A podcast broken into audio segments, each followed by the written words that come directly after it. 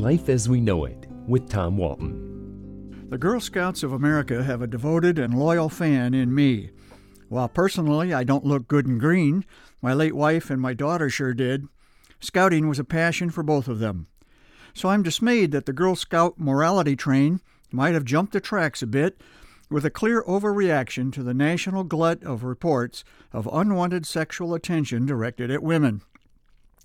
Every day it seems we hear of new accusations aimed at men in high places.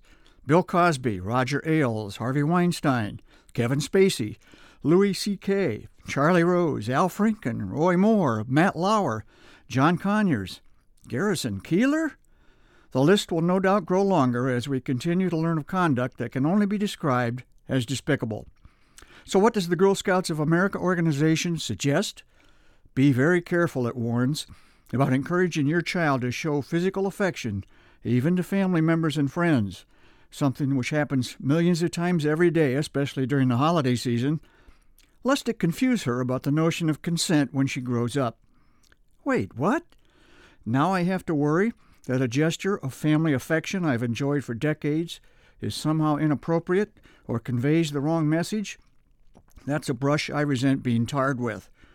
The Girl Scouts blog post was entitled Reminder She Doesn't Owe Anyone a Hug, Not Even at the Holidays.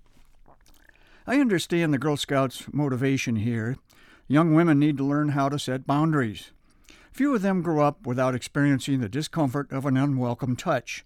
Some men can be creepy that way. But while I apologize for my gender's ugly minority, I defend the loving majority. If I'm told I can no longer hug the young people I love, I'm robbed of something precious, something that helps define me. I remember with such happiness when my son's oldest daughter, now 16, was a young child.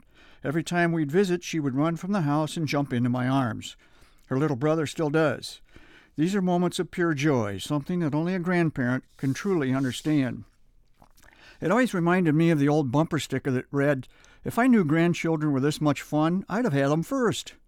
I enjoy a good hug, and it doesn't matter if it's shared with a female or a male. When I greet friends I haven't seen in a while, I hug them. Gender is irrelevant. Sometimes I even hug someone I'm meeting for the first time.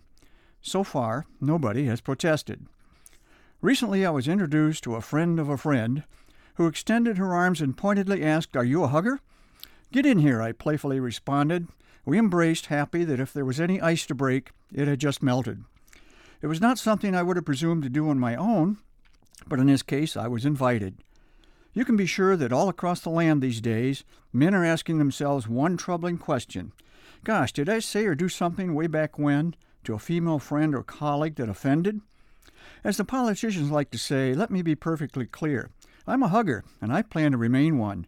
If the Scouts offered a merit badge for it, I'm sure I would qualify as a hugger first class. My hope is that as a society, we don't let this frenzy over inappropriate behavior steer us away from behavior that is not only appropriate, but healthy, respectful, and loving. Life as We Know It is written and hosted by Tom Walton and is a production of WGTE Public Media. Life as We Know It with Tom Walton can be heard on WGTE FM 91 every Monday afternoon during All Things Considered at 5:44 p.m. or hear past episodes at wgte.org/life.